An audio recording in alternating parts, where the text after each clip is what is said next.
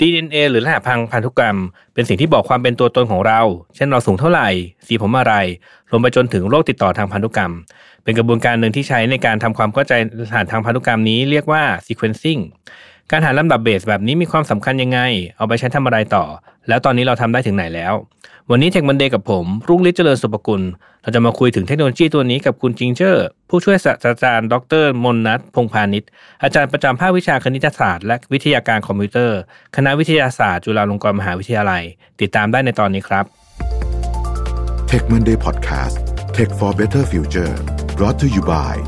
m a c v Face Plus Plus อุปกรณ์สแกนหน้า 3 มิติ เหมาะสำหรับออฟฟิศเพื่อความสะดวก รวดเร็ว ง่ายต่อการใช้งาน และเพิ่มความปลอดภัยให้องค์กร ด้วยเทคโนโลยี AI สแกนล้ำสมัย สามารถดูรายละเอียดเพิ่มเติมได้ที่ nvk.co.th สวัสดีครับจิงเจอร์ยินดีต้อนรับสู่ Tech Monday นะครับสวัสดีค่ะ ครับอ่าก่อนอื่นเลยจิงเจอร์พอจะแนะนำตัวเองกับงานที่ทำอยู่ให้ท่านผู้ฟังฟังแบบสั้นๆหน่อยได้ไหมครับ ค่ะมนนัทพงพานิชนะคะ ชื่อเล่นชื่อจิงเจอร์ค่ะเอ่อจบปริญญาเอกทางด้าน Bioinformatics ค่ะ จาก North Carolina State U อืมเอ่อแล้วก็ปัจจุบันก็เป็นอาจารย์ประจำที่คณะวิทยาศาสตร์จุฬาค่ะ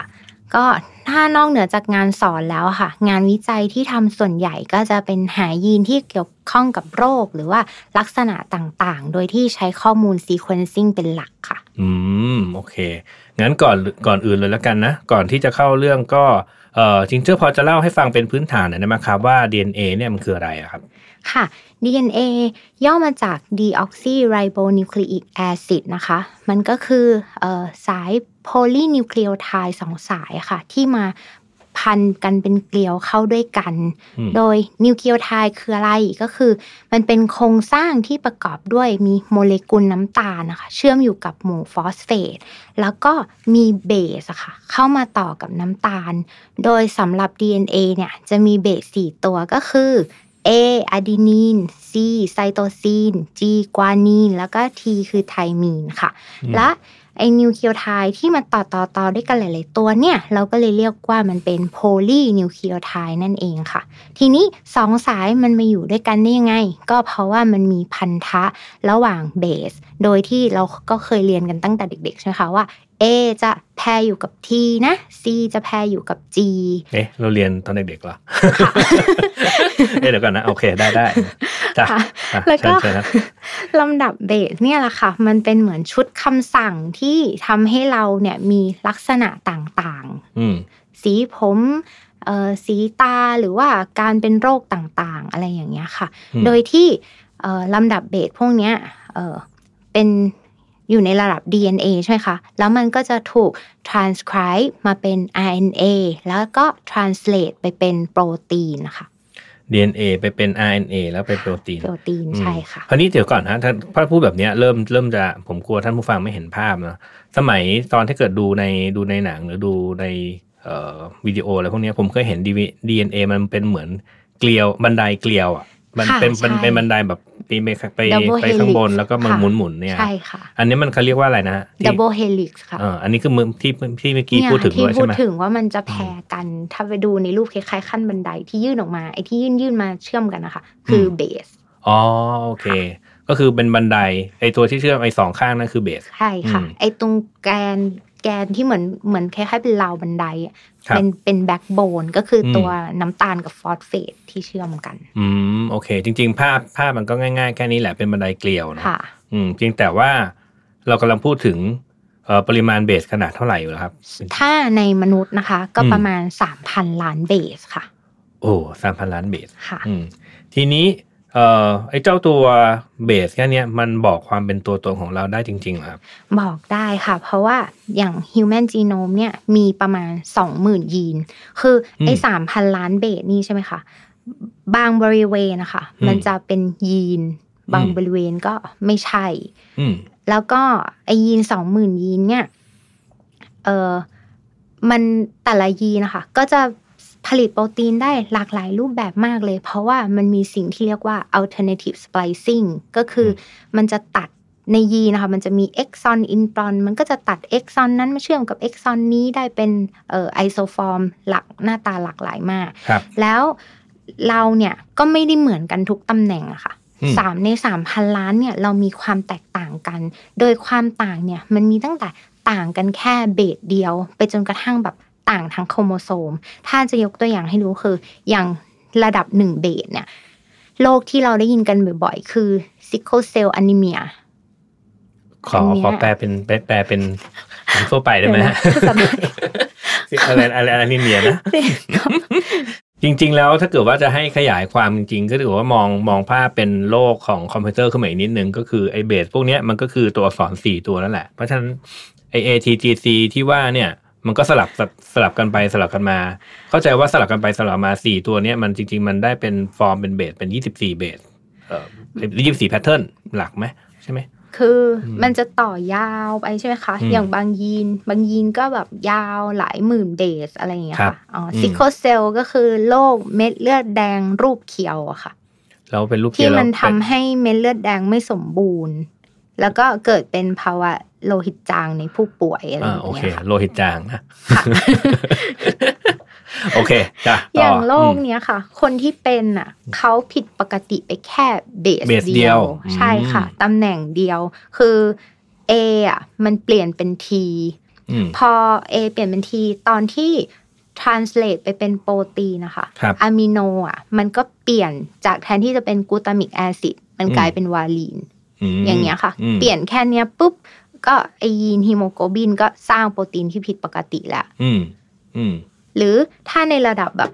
โครโมโซมเลยอะ ก็อย่าคงรับเช่นโรคดาวน์ซินโดรมอย่างเงี้ยค่ะโอ้อันเนี้ยคือโครโมโซมอืม21อะ มันเกินมาเลยทั้งแท่งอืมอย่างเงี้ยค่ะ เพราะฉะนั้นจะเห็นว่า เออเรามีความต่างกัน variation พวกเนี้ยมีเยอะมาก แล้วสมมุติในหนึ่งตำแหน่ง นอกจากมีการเปลี่ยนที่เรียกว่า substitution ก็ยังมีแบบเบสเกินอืม เบสหายไปเบสหนึ่งอืมหรือเบสเกินไปสองสามเบสเป็น small indel insertion deletion อะไรอืมอย่างเงี้ยค่ะ เพราะนั้นจะเห็นว่ามันมีแบบความแตกต่างได้มากมายทำให้เราแต่ละคนมีความ unique ไม่เหมือนกันค่ะอ๋อโอเคในจำในปริมาณข้อมูลในประมาณสามพันล้านนี่แหละ จริงๆ ถ้าเกิดว่าหา pattern ของมันได้ปุ๊บเนี่ย แล้วเราก็จะรู้ว่า เอ่อ ถ้ามันมีแบบนี้เราจะกลายมาเป็นแบบนี้ ถ้ามีอะไรประมาณอีกแบบหนึ่งเราก็จะเป็นโรคนี้อะไรอย่างนี้ใช่ไหมใช่ค่ะคอืล้ายมๆอย่างนั้นอ๋อโอเค ถ้าพูดถึงเอ่อ DNA ไปแล้วเนี่ยเอ่อเรามาพูดถึง sequencing กันบ้าง มันคืออะไรอะครับจิงเกอร์ sequencing ก็คือการหาลำดับเบสในออร์แกนิซึมหนึ่งหนึ่งแล้วก็ไอ sequencing เนี่ยเราสามารถ sequence ได้หลายอย่างเลยค่ะ เช่นถ้าสมมติว่า sequence ทั้งจีโนมเลยอืม เราก็จะเรียกว่าทำ whole genome sequencing อย่างเงี้ยค่ะ อันนี้คือหาหมดเลยทั้ง 3,000 ล้านเบส หรือถ้าเราสนใจแค่ exome ที่เมื่อกี้บอกว่า เออเรามียีนอยู่อืมแล้วก็ในยีนก็จะมี exon intron เงี้ยค่ะ ถ้าเราสนใจเอาแต่ exome อืมเราก็จะเรียกว่าเป็น whole exome sequencing exome exome คืออะไรนะครับ exome คือ exon ทั้งหมดค่ะ ก็จ้ะคือในยีนเนี่ย ไม่ค่อยเข้าใจขึ้นค่ะอือฮึในยีนเนี่ยมันจะมีบริเวณที่แบบเป็น exon กับ intron นะคะครับเวลาที่ไปสร้างโปรตีนอะ มันจะตัดก็คือ splice ตัด intron ทิ้ง แล้วเอา exon มาเชื่อมกันเนี่ยค่ะ ถ้าเราสนใจ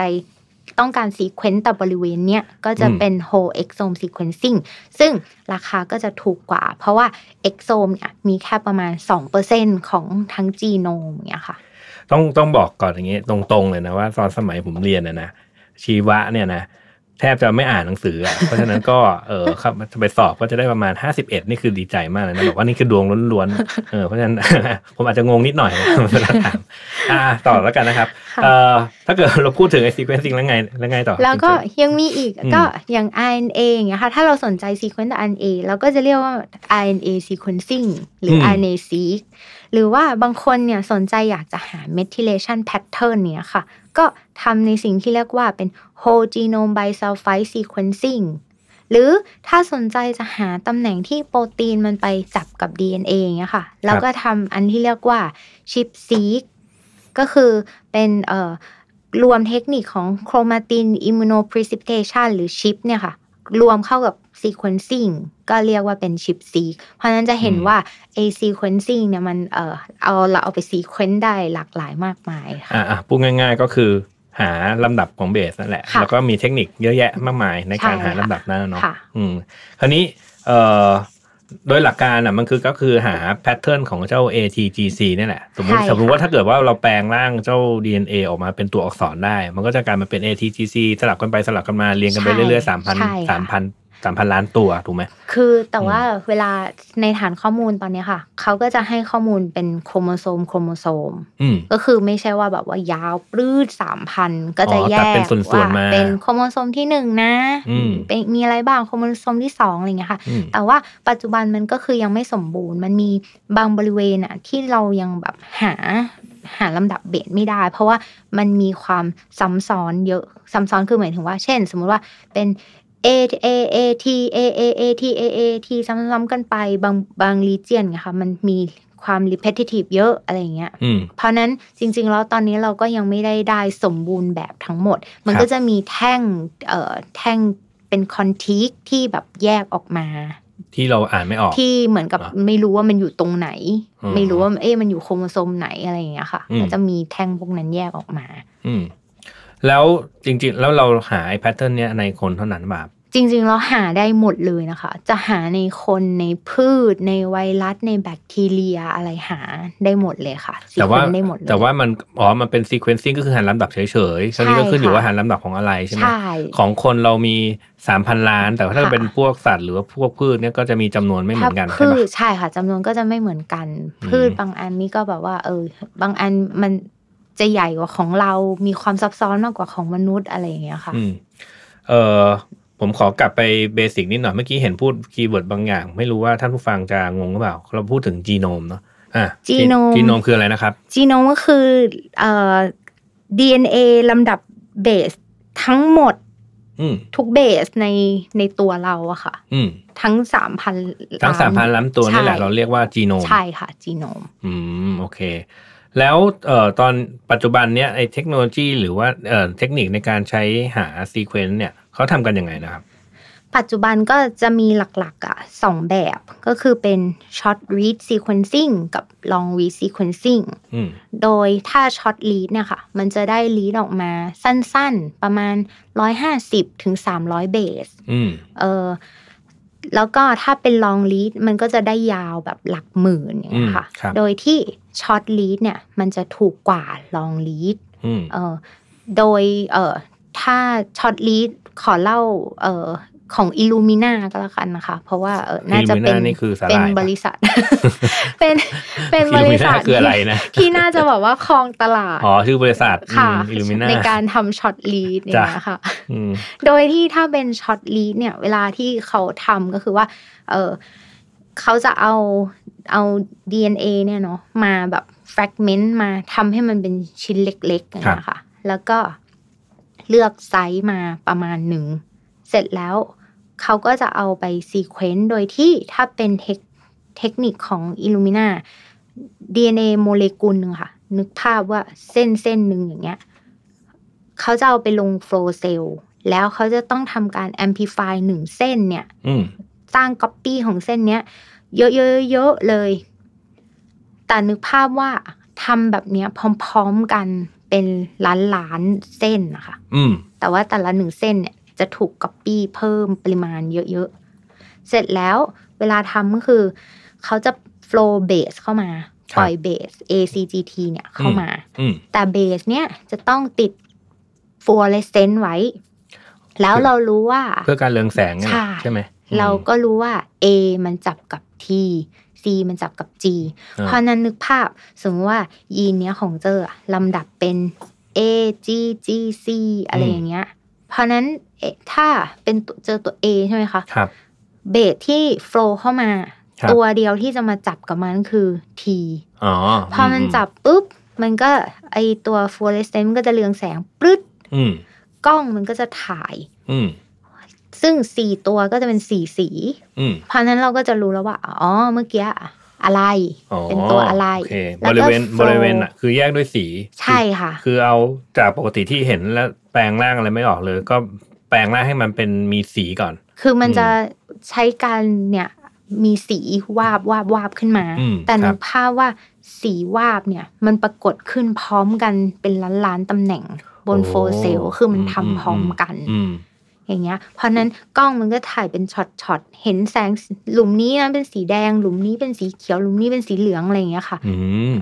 อืมแล้วก็จะแปลงจากภาพสีนะคะ ครับ มาเป็นลำดับเบสว่าที่เรา sequence เนี่ย เป็นลำดับเบสอะไร อ๋อ อัอันนั้นน่ะคือเป็นแบบ short read อืมโอ้นี่คือ โหแค่แค่ short read ก็เทคนิคโอ้ดูฟังดูยากแล้วเนาะค่ะอืมเพราะว่ามันต้องใช้กล้องแล้วก็ถ่ายจังหวะพอดีกันตั้งร้อยล้านตำแหน่งเนี่ยใช่ไหมใช่ใช่ค่ะอืมทำหลาย ๆตำแหน่งพร้อมกันอืครับ แล้วก็แต่ถ้าเป็น long read เนี่ยอืมเออ long read ก็จะมีตอนนี้หลักๆก็คือ PacBio ครับกับ Nanopore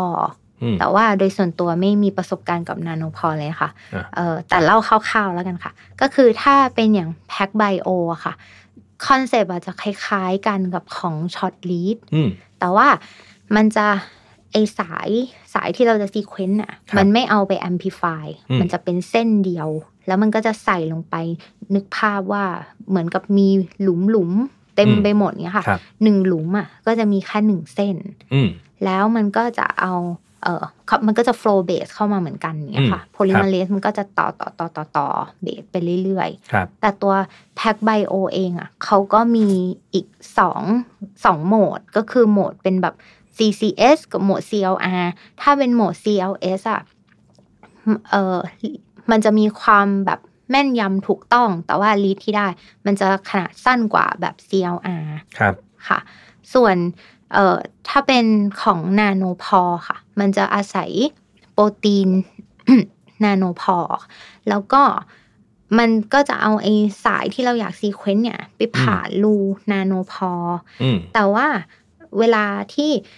เออสมมุติว่าเบส A ผ่าน มันจะเปลี่ยนกระแสกระแสไฟอ๋อ มีเคอร์เรนต์อ๋อคือรูที่ว่าเนี่ยเป็นมีคุณสมบัติพิเศษ ถ้าเกิดไอตัวเบสผ่านมาปุ๊บจะมีมันจะไฟฟ้าผ่านเปลี่ยนที่ไม่คืเหมือนกันเงี้ยเหรอเหมือนมันจะคือเหมือนกับเขาจะโฟล์กระแสไฟอืมแล้วพอเวลาที่เบสเนี่ยมันผ่าน มันครับก็จะเปลี่ยนไป disrupt กระแสอืมเพราะนั้นก็ดูแพทเทิร์นการเปลี่ยนของอ๋อกระแสโอเคทำให้รู้ว่าอืมตัวไหนอะ ผ่านเข้ามา เพราะเบสแต่ละตัวมีคุณสมบัติไม่เหมือนกันใช่ค่ะอ่าก็เพราะจะผ่านเราก็เลยใช้เปลี่ยนค่าของการเปลี่ยนของกระแสที่ที่ไม่เหมือนที่อยู่ในกันรูนี่แหละอืมใช่ค่ะอ๋อโอเคครับ ก็มีเทคนิคในการอ่านสีแล้วคราวนี้จะสีสีเป็นแบบช็อตช็อตลีดชอลีดอืมค่ะลองลีดก็มีใช้ลกอระงลีดใช้ไฟถ้าฟ้าแพ็คเข้าไบมาช่วยเออถ้าเป็นแพ็คไบโอก็ยังอืมก็ยังคล้ายๆกันคล้ายๆก็ยังคล้ายๆเป็นกับสีสีเหมือนกันอืมแต่ว่า ถ้าเป็น Nanopore ก็จะเป็นกระแสไฟฟ้าแทน อืมโอเค แล้วผลลัพธ์ที่ได้จากไอ้เจ้ากระบวนการ sequencing แต่ว่าเมื่อกี้นี้พอจะเข้าใจแล้วล่ะคือได้สีมาได้ไฟไอ้ค่าไฟฟ้าที่ไม่เหมือนกันมาเนี่ย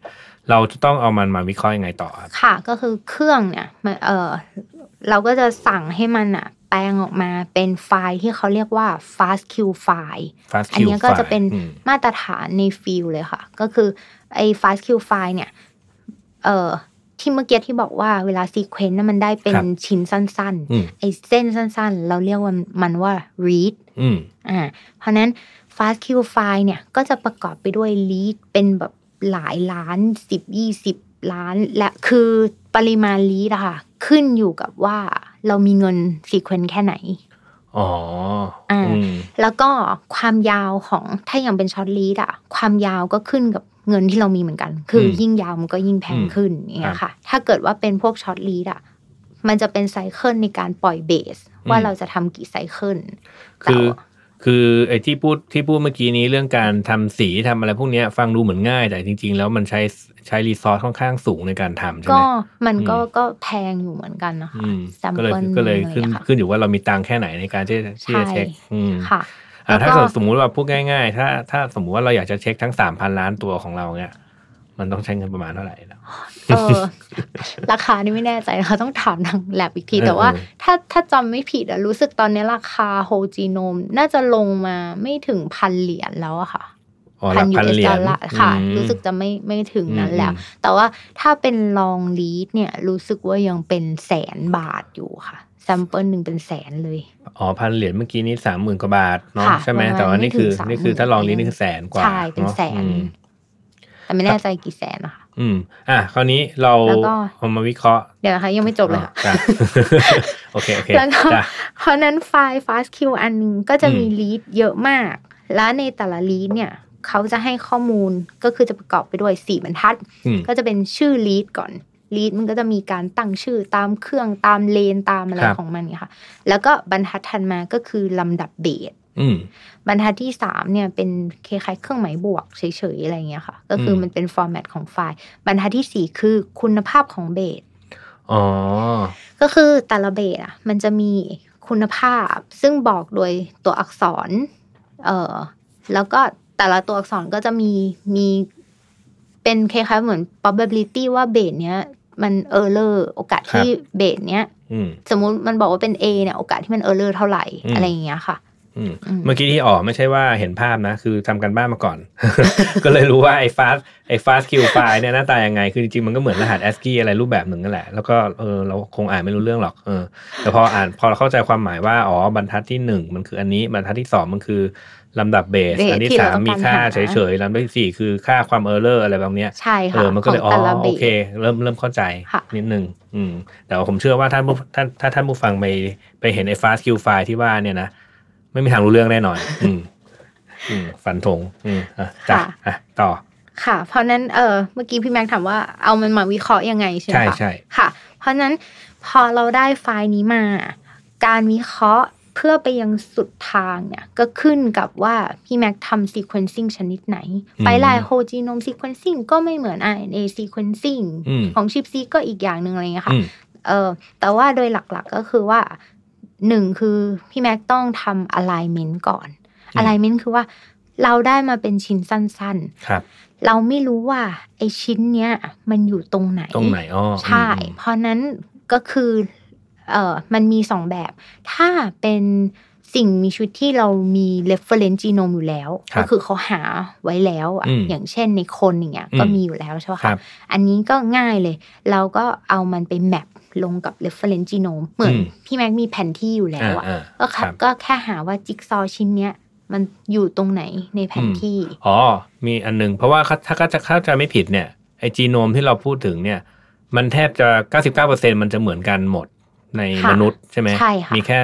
หนึ่งเปอร์เซ็นเท่านั้นที่แตกต่างค่ะใช่ไหมเพราะฉะนั้นถ้าประมาณมันนั้นพอเรามีแผนที่นี้ปุ๊บเนี่ยเราก็จะดีเทคง่ายหน่อยค่ะพอเจออะไรแพทเทิร์นที่มันคล้าย ๆ กันปุ๊บก็อะมันน่าจะตรงนี้แหละอย่างนี้ใช่ไหมค่ะอืมเอาอย่างนี้จริงๆ แล้วถ้าเกิดเราอ่านเจอไอ้ตัวที่มันเป็นตัวเหมือนกับคนอื่นแล้วเราก็ก็เสียเสียเปล่าปะเพราะว่าเรารู้อยู่แล้วนี่ว่ามันเหมือนกับคนอื่น ไม่ค่ะ ถ้าอ่าถ้าสมมติว่าเป็น whole genome เนี้ยอืมพี่แมปลง แต่ว่าตรงเนี้ย พี่ต่างไป อย่างโรคซิ c โคเซลเมื่อกี้อ๋อมันจะเหมือนหมดใช่ไหมคะอืมแต่ตัวเนี้ยมันจะเปลี่ยน พอมแมปปุ๊บพี่ก็เห็นเลยว่าอ๋ออ๋ออต้องเป็นโรคนี้แหละ ที่อยีย่างนใช่ไหมเนี้ยคนเนี้ยตรงเนี้ยมันเปลี่ยนเนี่ยไงอืมเลยเดี๋ยวเป็นซิ c โคเซลแอนิเมียอย่างเงี้ยค่ะอ๋อโอเคเข้าใจละ อืมอืมจริง ๆ ไอ้ที่ว่าเมื่อกี้นี้บอกว่า 99%เหมือนกัน คือไอ้จริง ๆ ที่แตกต่างกันไปที่บอกว่าเราจะเป็นโรคหรือว่าที่ก็คือความแตกต่างใน 99%นี่แหละค่ะใช่ไหมก็คือ variation เนี่ยแหละค่ะอืมที่เราหามัน อืมโอเค แล้วทีนี้ถ้าเกิดว่าเราเข้าใจเอ่อ sequence แล้วเนี่ยเอ่อเราจะได้สาเหตุของโรคทางพันธุกรรมแล้วจริง ๆ หรือเปล่าครับเออตอนนี้เราก็เจอสาเหตุของโรคหลาย ๆ โรคแล้วนะคะอืมถ้าเป็นพวก Mendelian disease อะไรอย่างเงี้ยก็เจอไปเยอะในในแต่ Mendelian disease ก็นี่จะแปลมีว่าอะไรนะ ก็คือโรคที่เกิดโดยการ mutate ของยีนเพียงหนึ่งยีนอย่างเงี้ยค่ะ อืมแล้วแล้วถ้าเกิดว่าผลลัพธ์ของมันนะถ้าเอา mutate หนึ่งยีนอะแล้วจะเป็นยังไงต่อก็คือหาง่ายหน่อย เพราะว่ามันแบบเนี่ยอย่างเจอเนี่ยเปลี่ยน mutate ไปในยีนเนี้ยก็เป็นโรคแต่ถ้าเป็นพวก complex trait อย่างเงี้ยค่ะอืมเอ่ออันเนี้ยเราเชื่อว่าเกิดจากหลาย ๆ ยีนอืมแต่แต่ละยีนอะ contribute ไม่เยอะ อ๋อโอเค อาจจะเป็นแบบว่าโรคถ้าเบาหวานอะไรอ๋ออย่างเหรอเงี้ยอ๋อเบาหวานก็คือยีนที่เกี่ยวข้อง อาจจะมีหลายยีนที่แต่เปลี่ยนว่าแปลงไปใช่อืมแต่ว่า แล้วก็ยังขึ้นกับปัจจัยสิ่งแวดล้อมอีกอืมไม่ใช่ว่า มียีนนี้แล้วเออจะเป็นแน่ๆอะไรอย่างเงี้ยค่ะ อืมโอเคอันนั้นก็จะซับซ้อนกว่าอ๋อโอเคแต่จริงๆก็คือ โอเค เราอ่าน sequence เราเข้าใจมันแหละ แต่ก็ไม่ได้หมายความว่าเราจะ หาสาเหตุของโรคได้เสมอไปถูกปะค่ะมัมันมีหลาย ๆ อย่างที่มันไได้เจอหดที่มันมีเกี่ยวข้องไม่ใช่แค่ sequence อย่างเดียวที่จะบอกได้ถูกไหมค่ะครับ ทีนี้ฟังดูเหมือน คือเมื่อกี้เนี่ยพูดถึงปริมาณข้อมูล 3,000 ล้านเนี่ยก็ดูเหมือนจะเป็น area ที่ในในในในการหา pattern เนี่ยดูเหมือนเป็น area ที่น่าจะเหมาะสำหรับ ตระกูล AI เลยสิ ใช่ไหม มันมีเทคนิคในการที่เอา AI มาแอพพลายเรื่องนี้ไหมครับเออตอนนี้ก็มีอยู่บ้างนะคะ ก็พวกโปรแกรมต่างๆเนี้ยค่ะอืมที่เอามาในการช่วยทำการวิเคราะห์ อย่างตอนนี้ก็จะมีอันหนึงคือเออโปรแกรมที่ covariant อืม covariant คือหาหาไอ้ความเปลี่ยนแปลง variant ไปหาความเปลี่ยนแปลงอืมพวกนั้นนะคะ ก็มีเออ โปรแกรมหนึ่งชื่อ deep variant อืมอันเนี้ยเขาก็ใช้ deep neural network ค่ะครับเพื่อมาช่วย covariant อืมโอเค แล้วเราประยุกต์ใช้ยังไงบ้างครับ อันเนี้ยประยุกต์ใช้ได้หลายๆอย่างมากเลยนะคะแต่ว่าครับจะขอยกตัวอย่างงานวิจัยที่ทำสักสองอืมสามตัวอย่างได้ได้เนี่ยค่ะได้อืมอย่างเช่นอันแรกเอ่อที่ทำไปก็คือ ในโรคลมชักอะค่ะอืมอ่าบัฟมี อันเนี้ยเราทำ long read sequencing อืมแล้วเราก็ พบว่าเอ่อในคนปกติอะมันจะมี TTTTA อะอยู่แบบประมาณไม่เกินหกสิบ repeat ซ้ำๆเนี้ยค่ะ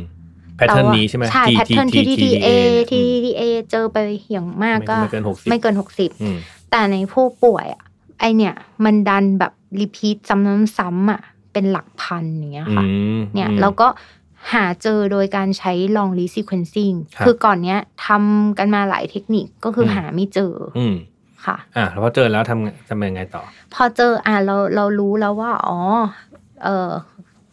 คนเนี้ยเขาป่วยเพราะจากอันนี้ แต่ว่าถ้าโรคนี้ในการรักษาก็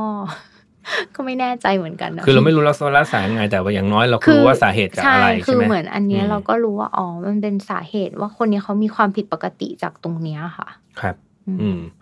โอเค ก็เห็นความ หรืออย่าง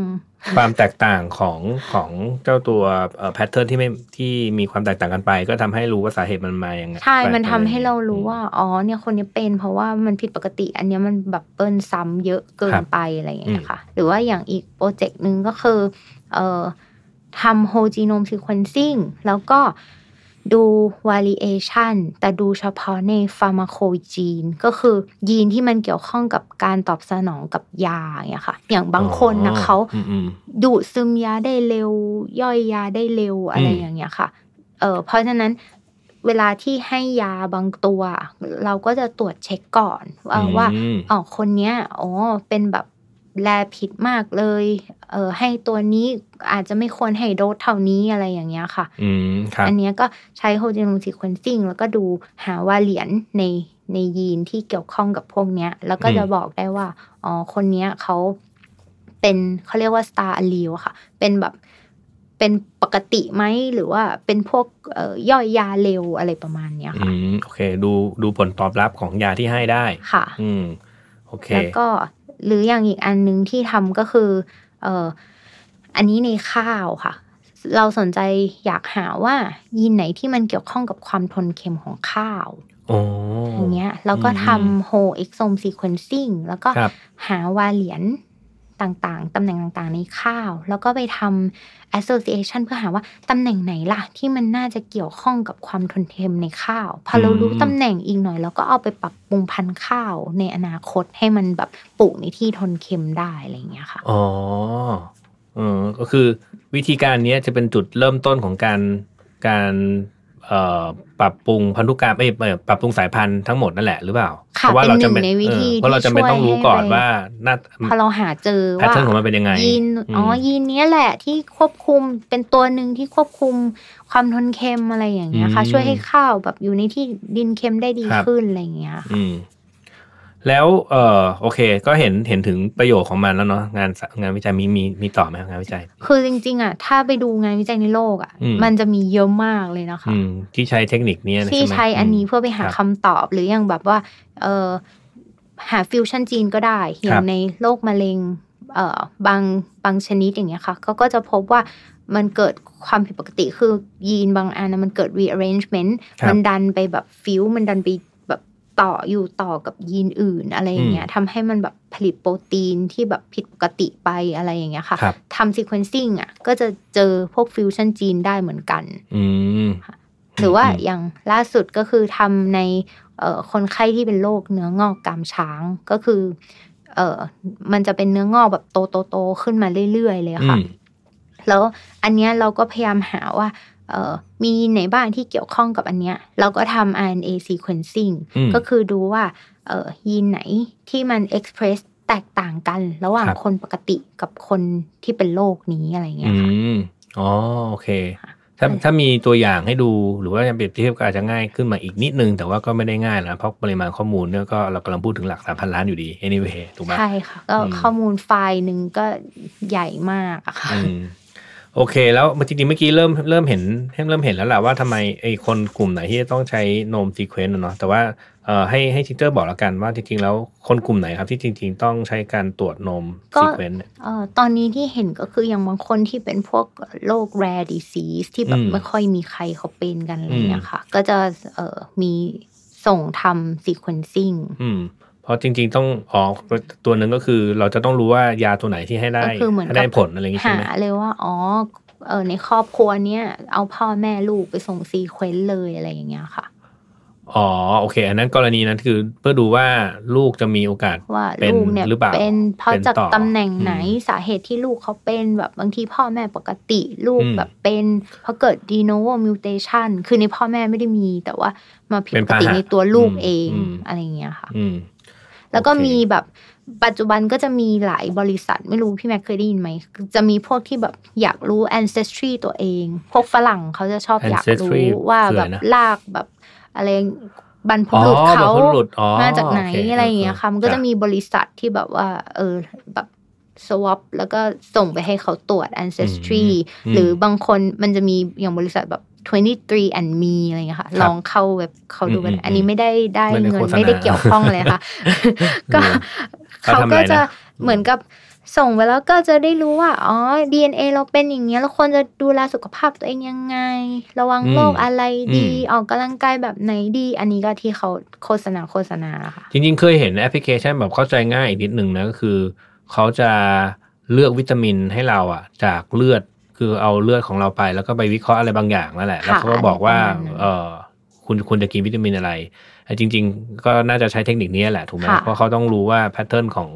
ของของเจ้า DNA ของเราหามันคืออะไรตำแหน่งใช่ไหมแต่ไม่แน่ใจเหมือนกันว่าเขาถึงขั้นแบบทำ sequence sequencing หรือเปล่า หรือว่าเขาทำแค่เป็นจุดๆ บางตำแหน่งที่เขาจะตรวจอะไรอย่างเงี้ยค่ะ อืม โอเค อะเออเริ่มเริ่มจะ ใช้เวลาพอสมควรแล้วอะครั้นี้เริ่มเข้าบทสรุปดีกว่า ตอนนี้ไทยเราสู้ต่างชาติได้หรือยังครับ ก็ตอนนี้ก็คือเราอะซื้อเครื่องซื้อเครื่องอืมของเนี่ยค่ะ Illumina PacBio อะไรพวกเนี้ยครับค่ะมาอืมติดตั้งในห้องแลบอ่าโอเค เราใช้เครื่องเขาแต่เราค่ะวิจัยได้นะ ค่ะอืมถูกแล้วไหมก็ซีเควนต์ของเราเราก็ไม่ต้องส่งไปเกาหลีส่งไปจีนอะไรเงี้ยค่ะเดี๋ยวคืออมที่ไทยเองเราก็มีศูนย์ที่ซีเควนซิ่งที่ไหนบ้าง อย่างที่ที่จุฬาเองก็มีนะคะ ครับเอ่อเอ่อศูนย์โอมิกส์อะค่ะอืมอยู่ชั้น 12 ค่ะครับมหาวิทยาลัยรุ่นนาทิตอันเนี้ยก็ก็รับซีเควนต์ค่ะ อ๋อ ถ้าจำเป็นจริง ๆ ก็ไปติดต่อตรงนี้ก็ได้ก็ไปติดต่อใช่อัหมนนี้ก็ได้ค่ะ โอเค แล้วเจ้าอนาคตของเอ่อ sequencing อะในอนาคตเนี่ยทิงเจอร์คิดว่ามันจะอยู่ตรงไหนครับ เดาไม่ค่อยออกแต่คิดว่าไม่แน่วันหนึ่งอะมันอาจจะเป็นเครื่องเครื่องเล็กๆ ที่แบบใครก็ซื้อแล้วก็ตรวจคล้ายๆกับเครื่องเจาะเบาหวาน เครื่องตรวจน้ำตาลอะไรเงี้ยพี่อืมเออเดาว่าอาจจะเป็นอย่างนั้นก็ได้ เพราะว่าทุกวันนี้มันก็แบบถูกลงถูกลง sequence ได้ยาวขึ้น accuracy ก็ดีอืมอีกหน่อยก็อาจจะไปถึงจุดนั้นแล้วก็ได้ ใช่ใช่ก็จริง ๆ ก็เขาอาจจะ วาดฝันไปไอไอหนังสือแบดบัตอะไรเนี้ยใช่ไหมมันเขาเขาอาจจะใช้วาดฝันว่าอาจจะมีเครื่องนี้เกิดขึ้นแต่ว่าเขาอุปโลกขึ้นมานะแต่แต่แต่ว่าในอนาคตอาจจะมีเครื่องแบบนี้อาจจจะริงๆก็ได้มีก็ได้ถูกไหมใช่แบบว่าค่ะใช้หยดเลือดเราเล็ก ๆ แล้วก็รู้ผลว่าเออเรามีอะไรถ้าแล้วเกิดก็สมซีมติว่าเควนต์ได้ทั้งจีโนมเราเออแล้วถ้าเกิดว่าลยอะไรอย่งงี้ยมันก็น่าจะดีถ้าเกิดเรารู้ว่าอ๋อโอเค เราผลแค่เนี้ยเราเป็นโรคนู่นนี่นั่น เราไม่ควรจะทำนู่นนี่นั่นอะไรเงี้ยเราก็จะได้ระวังตัวไว้เนอะค่ะในอนาคตนะครับ โอเคนน่าจะได้ใช้เวลาพอสมควรนะครับ แล้วก็น่าจะพอรู้ว่าไอ้ sequencing เนี่ยมันเป็นยังไง ผมอาจจะงงๆนิดหน่อยนะครับท่านผู้ฟังก็ขออภัยด้วยเอ่อก่อนจะจากกัน เอ่อจิงเจอร์อยากจะฝากอะไรกับท่านผู้ฟังไหมครับ ค่ะก็อยากฝากว่าถ้าใครที่อยากจะมาทำวิจัยทางนี้นะคะเอ่ออมที่จุฬาเนี่ยมีหลักสูตรเอ่อชีวสารสนเทศนะคะ เปิดครับทั้งในระดับปริญญาโท แล้วก็ปริญญาเอกเลยค่ะ แล้วก็หัวข้องานวิจัยนี่จะหลากหลายกว้างขวางมากกว่านี้นะคะไม่ใช่เฉพาะแค่เอ่อซีควนซิ่งค่ะโทรกับเอกเท่านั้น ค่ะ อืม แล้วตีก็ต้องต้องเรียนอะไรมา ตีก็จริง ๆ ส่วนใหญ่ก็จะบางคนก็จบคอมไซมาอืมบางคนก็เอ่อจบทางแบบฝั่งชีวะมาอะไรอย่างเงี้ยค่ะ คอมไซก็มาเรียนอันนี้ได้เหรอ ก็เนี่ยค่ะปอตีคอมไซแต่ว่าเป็นพวกชอบชีวะค่ะ ก็เลยมาต่อเอกก็ดูทำคอมไซ bioinformatics มันดูเหมือนว่ามาเรียนสายนี้นี่คือจะทิ้งชีวะไปแล้วนะก็แต่าส่วนใหญ่อืมค่ะ เด็กในภาคจะไม่ค่อยชอบชีวะค่ะหายากอ๋อที่โอเคโอเคคนคอมจะชอบชีวะมันก็คือเอ่อกลับมาอยู่ในโลกของ วิทยาการรวมกับชีวะรวมกันก็มาสายนี้ก็ได้ ใช่ค่ะใช่ค่ะเนอะมหรือจบสแตทอะไรอย่างนี้มาก็ได้อ่าโอเค ก็เอ่อน่าจะใช้เวลาพอสมควรนะครับ หวังว่าท่านผู้ฟังจะได้ประโยชน์จากเอ่อความรู้เรื่อง sequencing อ่าวันนี้ไม่มากก็น้อยนะครับ ก็ขอบคุณทุกท่านที่ติดตามนะครับ จนกว่าจะพบกันใหม่ สวัสดีครับ สวัสดีค่ะ ธุรกิจอีคอมเมิร์ซเป็นธุรกิจที่เราจำเป็นต้องเข้าใจลูกค้าให้มากที่สุด นี่เป็นเหตุผลที่ผมพัฒนา 198 beauty.com เพื่อทำให้ลูกค้าของเราได้สิ่งที่ตัวเขาต้องการจริง ๆ เราอยากจะช่วยให้ลูกค้าเลือกผลิตภัณฑ์ที่เหมาะสมกับตัวเขาเอง ด้วยการใช้ Data และความเชี่ยวชาญในตลาด Health and Beauty ของเรา แต่ทีมเรายังต้องการคนมาช่วยในการพัฒนาสิ่งใหม่ๆไปด้วยกัน ถ้าคุณเป็นนักพัฒนาที่สนใจโลกของอีคอมเมิร์ซแล้วแล้วก็ ผมกำลังมองหา Mobile Developer ทั้ง iOS และ Android Full Stack Developer E-commerce Data Scientist แล้วมาร่วมงานกันนะครับ Tech Monday Podcast Presented by NVK